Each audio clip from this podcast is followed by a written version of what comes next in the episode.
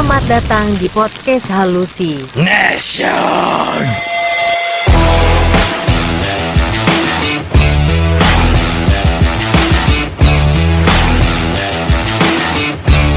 Halo guys, ketemu lagi sama kita di podcast Hallucination. Kita hari ini di suasana berbeda nih di dalam kita ya. Kita lagi di dalam karena di luar lagi hujan banget nih. Badai banget ya. Kayaknya Dingin, dingin, dingin, dingin. dingin, betul. Ya, Dari dari jam berapa nih? Udah eh, sore hujan sebelum asar ya. Sebelum asar ya. Jam Gue juga nih, ba- tadi gua hujan. juga baru datang tadi ke sini kan kita Basah langsung nggak? Kehujanan ya? Lu baru datang kehujanan kan? agak-agak kehujanan, cuman ya udahlah Eh, buat menemani kalian ya. buat menemani yang apa kita buat Mana? podcast lagi sih minggu Enggak menemani apa lu selesain kalimat lu bangsat. menemani kalian yang apa ya? Mini mini mini menemani kalian lah kita kan selalu bertu- kerjanya menemani kalian Iya, lagi iya. gabut Iya, yang lagi ya nggak Udah langsung aja guys. ada berita apa Ah, yang unik nih Sebenarnya dibilang unik sih unik ya. Eh, Unik tapi sih. tapi bukan bukan di Indonesia nih Yan, hari Ya, ini. tumben-tumben ya kita bawa Tumben. berita nggak di Indonesia Tapi- dari Indonesia tapi kita nggak tahu sih maksudnya kita ngobrol aja dulu siapa tahu nanti kan bisa nyangkut ke sana nih kita nggak tahu kayak ke Indonesia Iya, maksudnya iya, iya. oke Betul, betul, betul. Uh, ini dari Vice uh, Vice IND IND itu Indonesia, Indonesia. apa apa Indi India India Eh. di Vice uh, Indonesia Instagram Uh, judulnya adalah racuni anak agar dapat sumbangan netizen. Ibu di Thailand divonis hukuman mati. Oke. Gimana? Mau dibacain dulu apa lu? Mau asumsi dulu? Kreatif ya. Kreatif. Tega ya. silent anjing.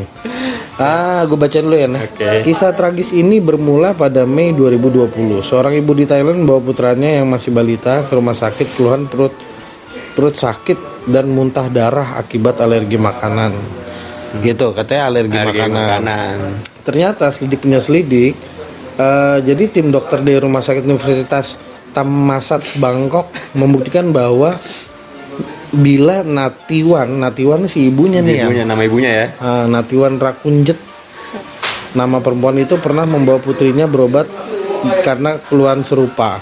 Tim medis yakin kedua anak kedua anak itu menderita radang perut parah akibat ulah ibunya. Oh dua anak, cuk, dua anak. Berarti yang diracunin satu apa dua? Dua anak dua-duanya ini. diracunin? Iya. wow. Nah, si dokter si dokter memergoki Natiwan rutin mengunggah foto-foto anaknya ke sosial media yang lagi sakit itu, khususnya di Facebook untuk mendapatkan sumbangan dari netizen yang iba, Oh. kayak gitu. Terus eh, si dokternya itu langsung eh, dokter Curiga. RS Tamasat itu menghubungi aparat untuk menyelidiki kasus ini. Ini apa apa curiga mungkin udah curiga Enggak, kali ya iyalah, karena Si kan dokter. karena kan dari kampus apa sih di Bangkok itu langsung langsung diselidikin kan, mungkin di lab kali ya. Gua nggak Oh, paham. nah. Jadi intinya eh, Natiwan ini si ibunya itu dijerat dengan pasal perdagangan manusia, pembunuhan sekaligus percobaan pembunuhan. Hmm. Pengadilan di Bangkok akhirnya memvonis hukuman mati terhadap perempuan Oh. itu pada hari Kamis 15 September 2022. Jadi maksud gua eh, gimana ya biarpun jauh, cuman kan kita segi kemanusiaan iya betul sih gila ya. parah sih Karena gini ya, lu demi mendapatkan sejumlah uang, lu bela-belain darah daging lu tuh lu bantai dengan cara diracunin. Yang ada di pikiran dia itu kan udah nggak jelas kan. juga dia nyari duit bisa dapat duit banyak dari itu buat siapa? Kalau bukan anaknya nggak sih?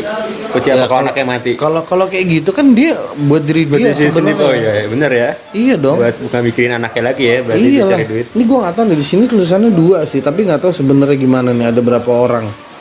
Dan jaksa jaksanya jaksa Thailand menyebutkan Natiwan berulang kali meracuni makanan putrinya dengan larutan kimia yang bersifat korosif sejak 2015. Anjing. Nggak- Anjing. nggak langsung mati ya anaknya hebat ya Mungkin mungkin sedikit Apa? sedikit demi sedikit biar si netizen ngirimin duitnya lebih banyak. Ya kan? berarti ya oh bener sih kalau gitu niatnya apa niatnya ada pencobaan pembunuhan berarti ya Iya, Benar. soalnya eh, ini terdakwa itu pertama kali membawa putri angkatnya, oh putri angkatnya oh angka anjir, angka. berobat pada Desember 2018. Setelah bocah 4 tahun itu menderita sakit perut parah dan muntah darah, pada Agustus 2019 anak perempuan itu akhirnya meninggal Oh, akibat itu udah meninggal. Ah, Oh. akibat komplikasi kesehatan yang menyebabkan pendarahan pada saluran pencernaan. Nah, akhirnya polisi itu nyita juga cuy uangnya 20 juta bat? Setara 8,1 miliar anjing Anjing, banyak itu dari netizen ya. dari netizen cuy Anjing, banyak untung untung banget. untung Raffi Ahmad nggak kenal Natawat kalau kenal bisa disumbangin mesin ATM Wow. Tapi intinya dari dari segi ini ini bukan hanya kriminal sih menurut gua. Ini tuh kayak gangguan kejiwaan menurut gua.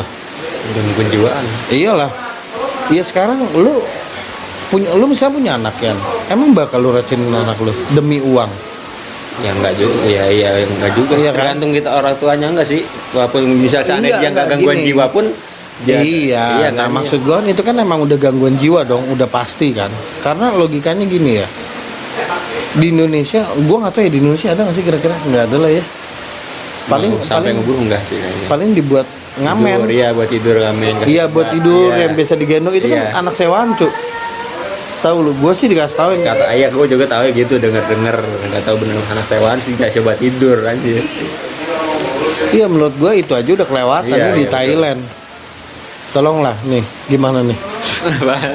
Tapi yang yang relate dari ini, kalau di Indonesia, yang paling eksis itu bukan bukan dengan cara anaknya diracunin, apa dia tapi lebih ke lebih ke eksploitasi anak. Kalau gua menilainya, karena Oh, iya, iya. karena rata-rata Iya. gini, anak belum umurnya untuk kerja, tapi, dibuat dipaksa, dipaksa, ya. bukan dipaksa bukan, iya, sebenarnya. bukan dipaksa eh dipaksa loh ibaratnya Enggak, menurut kan anak anak kecil mana mau menentukan mau nggak apa enggak Nah, Nah, itu kan gimana? mungkin gini ya, mungkin bukan dipaksa, tapi dikasih iming-iming gitu. Kayak misalkan tuh anak seneng main uh, main balon, Hmm. eh main balon nih main balon, tapi sambil dia aja kerja, ambil di buat konten eh, buat konten. iya buat konten Lebih ke buat konten karena gini ya.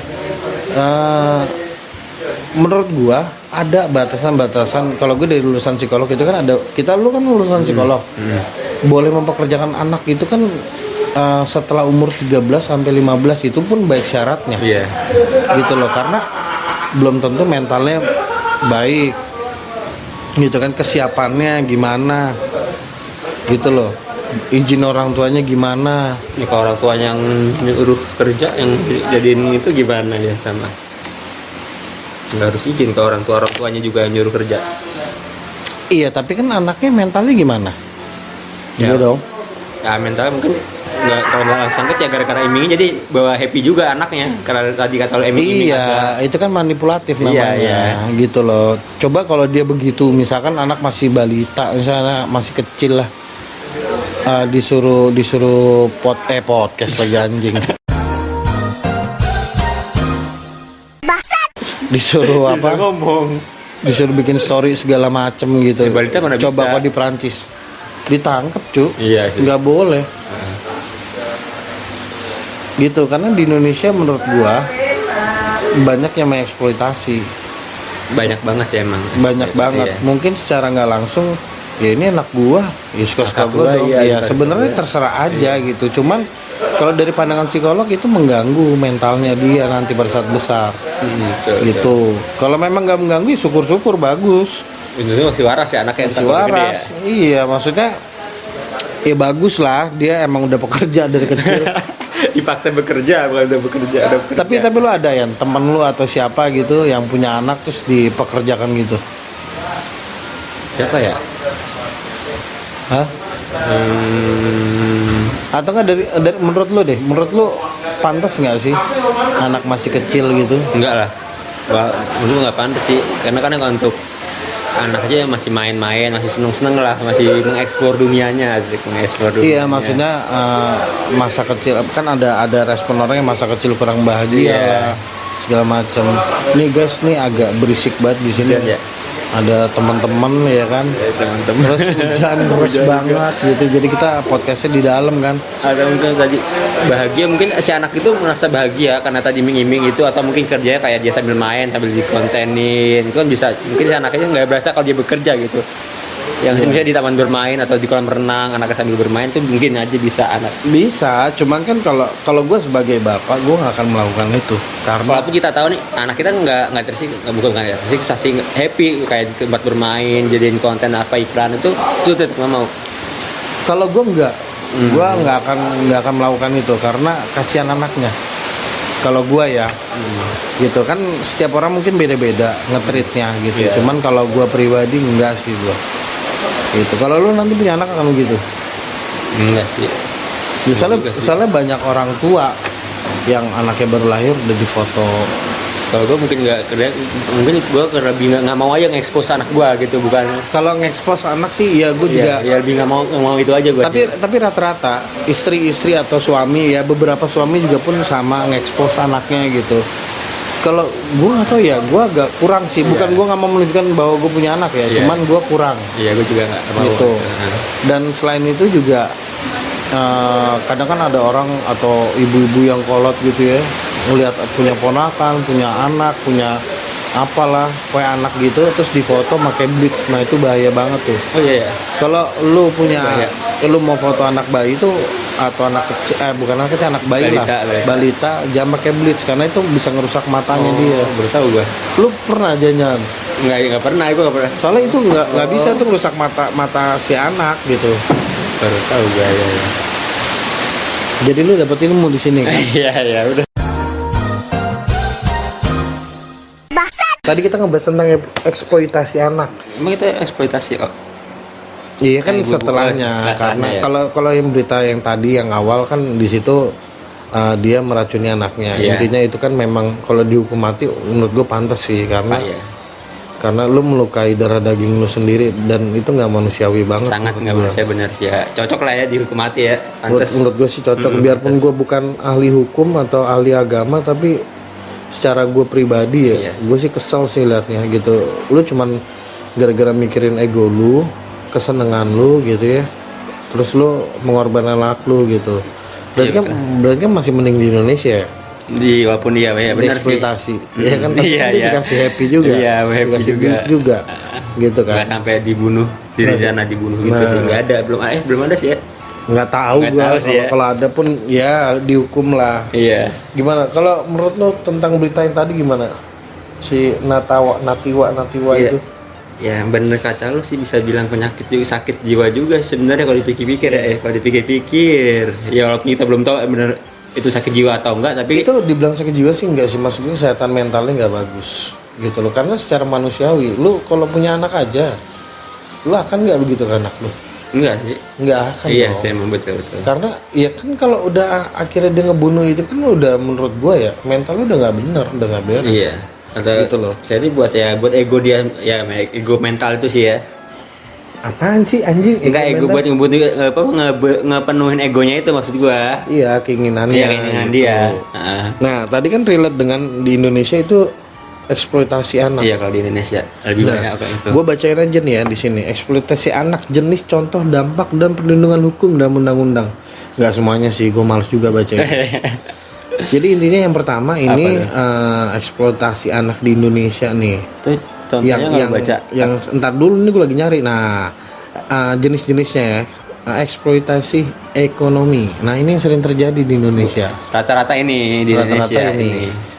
Nah, gue bacain ya. Ini adalah bentuk penyalahgunaan anak untuk dimanfaatkan fisik dan tenaganya agar bekerja demi keuntungan orang lain. Bantu eksploitasi eh, ekonomi mengarahkan anak pada pekerjaan yang seharusnya belum mampu dikerjakan manusia seumur mereka. Itu yang tadi gue bilang. Mungkin ini contohnya yang kayak anak eh, masih bayi gitu, balita ya di foto gitu terus eh, akhirnya dibayar sama yang minta jadiin model apa. Iya. Nah itu sering tuh itu sebenarnya nggak boleh gitu kan. Iya yang sih. tadi gue bilang kan tuh nggak boleh kena blitz itu kan karena berbahaya buat si anak iya iya betul kondisi mata ya gitu. Kan balita itu kan masih rawan banget kan. Mm-mm. Gitu fisiknya loh. masih rentan semuanya ya Nah, belum kuat Jadi eh, ini yang paling sering dipakai nih ekonomi lebih lebih sering yang kita temuin tuh kalau di pinggir jalan tuh. Bukan di pinggir sih, kadang di ke tengah-tengah. gitu. belum minta minta ya pasti kelihatan iya, ya. tuh kan minta-minta yang tadi kita ngomong Iya. itu masalah masalah eh, sewa anak itu juga gue udah baru tahu tuh gue. Gitu. Hmm. Terus komentar lu apa? lu, bangsat. kerja woi kerja Eh, parah sih maksudnya ya lu juga bingung sih kasihan sih kalau anak kecil kalau yang- kalau contoh dari lu eksploitasi tentang ekonomi di Indonesia itu apa?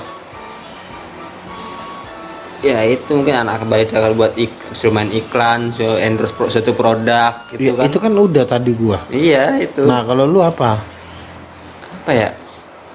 Ehm, ya mungkin sama sih kemudian juga. Eh, soal- di, Indonesia lebih banyak itu soalnya. Ah, lebih oke. banyak kayak gitu soalnya. Iya, iya, selalu dah. Yang kedua, eksploitasi sosial. Eksploitasi pada anak ini merupakan segala bentuk tindakan yang membuat perkembangan emosional dan sosial anak terhambat.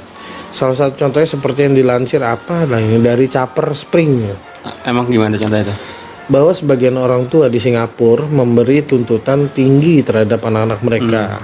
Tuh, memicu efek negatif. Bahayanya tuh stres yang terjadi secara terus menerus. Gitu. Jadi intinya orang tua maksa belum tentu anak itu mampu apa yang diminta sama orang tua itu gitu ya kali Iya, secara sosial mungkin ya gue nggak ngerti perkembangan ekonomi, ekonomi lagi, emosional ini, sosial anak terhambat. Terus yang Dipaksa. yang ketiga langsung aja karena nggak penting, eksploitasi seksual. Eksploitasi seksual adalah salah satu bentuk pelecehan seksual terhadap anak-anak. Nah, anak-anak dapat terjadi di sekolah, di masyarakat dan hingga secara online. Ini melibatkan individu atau kelompok yang memaksa manipulasi dan menipu anak ke dalam aktivitas seksual. Tuh. Gila sih. Ini gua nggak tahu ya eh, ada apa sih gitu pada ngincer anak-anak gitu. kenapa anak-anak gitu ya Apa karena bisa dibodoh-bodohi kali ya? Maksud gua kan eh, pada saat anak itu dilahirkan itu kan titipan ya. iya Judulnya udah jelas ya. Eh, apa anak adalah titipan. titipan harus Gitu. dirawat namanya juga titipan yang dititipin dititipin itu harus dirawat pastinya ya Iya, maksud gue jangan jangan lu jadikan bahan-bahan seksual gitu kan. Bahan seksual, bahan Eh, tadi itu sosial apa sosial eksploitasi yang tadi itulah ya eksploitasi jangan ekonomi gitu kan. Itu yang paling sering gitu. Jadi kalau yang kayak di jalan, gue lebih lebih ngerucut ke masalah eh, b- eh, Pengemis. pengemis, bukan pengemis anjing. Pengapa? Yang ibu-ibu suka gendong anak itu yang dikasih obat tidur Iya, itu paling itu paling tai. kan? Iya, iya Iya. maksud gua lu memikirkan eh, ego lu sendiri dan kebutuhan lu sendiri gitu. Hmm. Tapi me- mengorbankan seorang anak biarpun itu bukan anak lu juga tetap aja. Gitu loh. Karena memang siapa ya? Kok ada orang tua ya? Ada, Iya, Cuk. Ada yang sama-sama untung iya. Nah, orang tua anak siapa? Dia anak panti asuhan atau apa? Nemu di mana tuh anak-anak itu ya? Kok bisa? ya gua nggak tahu ya intinya kan nggak bener Iya emang. gitu kan gitu meminta-minta itu kan juga mentalnya juga bisa terganggu gitu menurut gua gitu kalau respon lo Dean apa Yan biar kelihatan kerja dikit ya. Respon apa nih tentang eksploitasi anak? Ya apa aja tentang yang tadi Thailand juga tuh Ya, ah, ya harusnya nggak kayak gitu sih. Cuma juga tadi kita bilang apa titipan anak tuh harusnya dijaga, dirawat. Kan apalagi kan apa banyak banyak juga orang yang susah kan mendapatkan anak mau segini kita dapat dikasih titipan malah di kayak gituin gitu loh. ya anak itu kan sumber rezeki ya Iya, rezeki harusnya banyak anak punya rezeki kenapa malah apa itu? Gara-gara anak banyak rezeki jadi rezekinya banyak anaknya suruh kerja. Begitu emang? Mungkin ya mungkin nih kali gitu. Padahal sih gak gitu juga aja. Terus? Ya gitu sih. Itu ya apalagi apalagi ya? Ya itu harusnya dirawat lah jangan dia buat eksploitasi lah kalau di gua kasihan.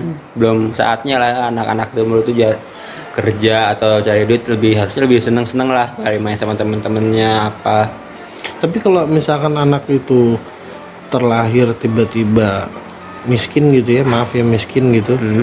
nah menurut lu orang tuanya harus gimana? Karena kan juga banyak banget kan kalau lu di jalan-jalan tuh ya kan lu termasuk orang yang beruntung ya dari keluarga yang beruntung lah ya dibandingkan mereka. Itu ada yang narik gerobak terus anak-anaknya tuh di dalam gitu. Nah itu menurut lu sedih nggak kayak gitu? Mungkin kalau dari segi ekonomi ya sih. Tapi kan kita nggak tahu dia, dia apa dia keluarga di keluarga gimana apa dia baik-baik aja hubungan harmonis sama keluarganya sama ibu bapaknya kan.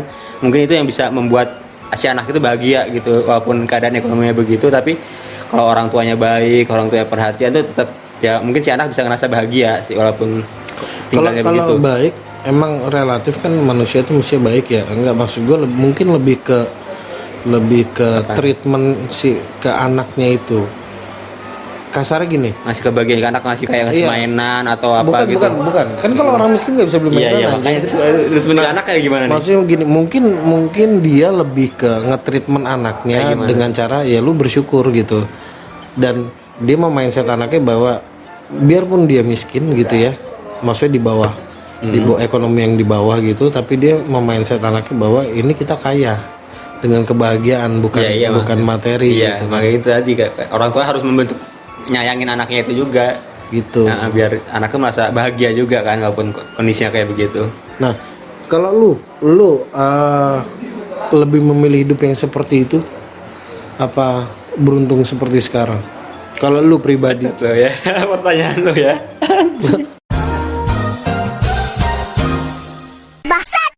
pertanyaan lu kenapa enggak kan gue cuma bertanya, kita kan nggak tahu. Kalau lu lebih memilih yang mana? gue yang sekarang karena gue dapet yang sekarang jadi bersyukur bersyukur aja sih kan itu balik Loh, bersyukur kalau sekarang kan ekonomi lu udah beruntung. Mm-mm. Iya memang harus disyukuri. Iya. Maksud gue lu lebih memilih yang mana pada saat lu lu terlahir dan netral gitu. Lu belum miskin belum kaya. Tapi kalau gua gua kasih option gitu, lu milih yang mana? Lu pengen miskin tapi bahagia, apa kaya tapi nggak bahagia? gitu. apa ya gue sih sebenarnya lebih bahagia sih Jadi lu mending hidup miskin dan bahagia gitu. enggak gue mau kaya dan bahagia Pilihannya hanya dua, cuk, bangsat.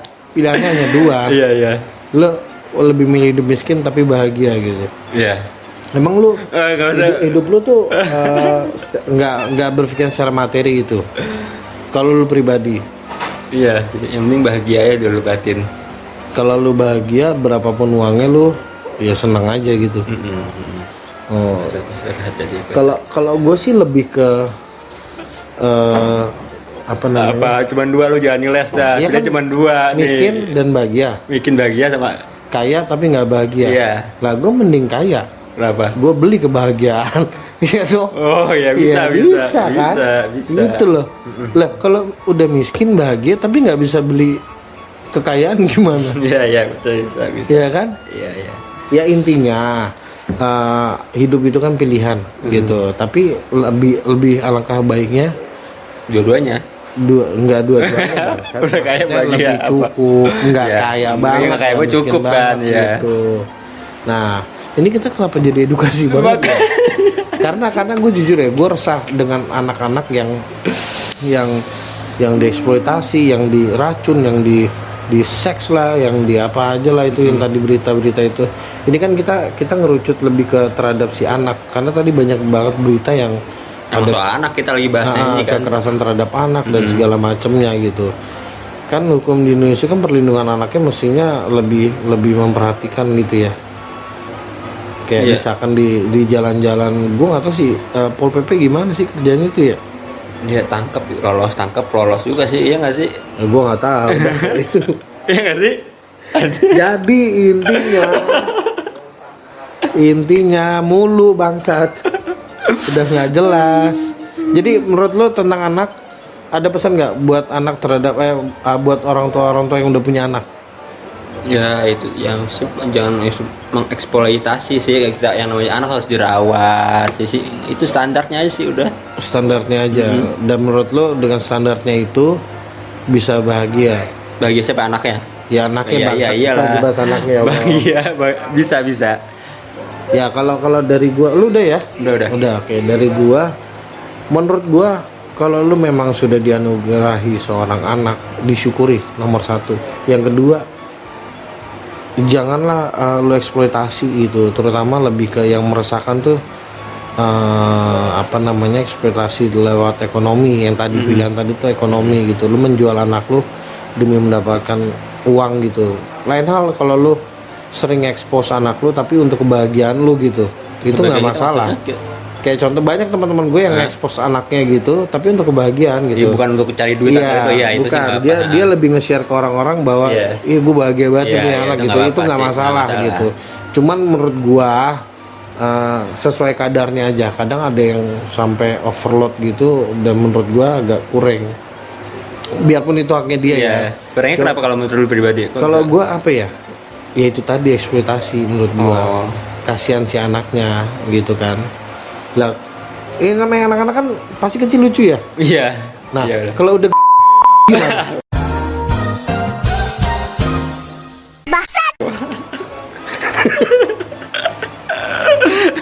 yang dulu kecil dibanggakan tiba-tiba pas Gede gede, buang, dimarah-marahin, dipukulin nggak gitu pernah kan. diupdate bangsat dipukulin itu aja. jadi intinya gitu Uh, terus udah kali ya Udah. segitu aja ya intinya sayangi anak kalian se gimana mestinya Karena sewajarnya masih banyak anak orang tua mungkin yang masih mengharapkan anak ya nggak sih? Iya, sam- mungkin ada Mungkin, ya mungkin. di dunia inilah Nah, ada juga ya. banyak beberapa orang yang masih masih Mengharapkan, menunggu, ah, ah. mengharapkan gitu kan. Gitu aja kali ya. Udah, Udah. ya udah kalau gitu sampai ketemu di episode selanjutnya. Eh, tapi jangan lupa nih, ada sawerianya di sini. Oh iya tuh, ya. tuh ya. Eh, kemarin udah terkumpul berapa juta tuh ya gue lupa. Ya hampir ya 15 sampai Ya kita Iya. pakai buat hura-hura. Iya. bukan buat ningkatin konten. itu jangan lupa di follow Instagram kita di kelas halu, at kelas halu ya. ada underscore-nya. Oh kelas halu underscore, oh iya kelas halu underscore tuh. Nah, di situ juga juga apaan lau juga Pak. Udah. kocak-kocak ada di situ. Iya, trailer-trailernya. Dan jangan lupa juga ke Spotify kita di Hallucination. Kalian searching aja langsung. Nomor satu kalau langsung muncul. Langsung muncul nomor satu karena itu emang podcast terfavorit ya. Ya nggak perlu repot-repot scroll scroll ke bawah langsung ada paling atas. Oke, kalau gitu thank you atensinya. Sampai ketemu lagi di episode selanjutnya bersama kita. Di Dan podcast. belum Oh belum belum ya. Eh, karena podcaster kita dua lagi absen, yang satu lagi covid, yang satu lagi oh ya semoga cepat sembuh lagi juga fit, tuh. ya ya. kan? Tiga fit oh tiga Iya, fit. buat Rafki cepat sembuh. Iya. Apa Biar lagi? nggak- biar cepet podcast. Oh iya, Nah, oke. Iya. Oke, sampai ketemu lagi di podcast eh, hallucination selanjutnya dari gue Wahid. Gue Rian. Salam Hallucination. hallucination.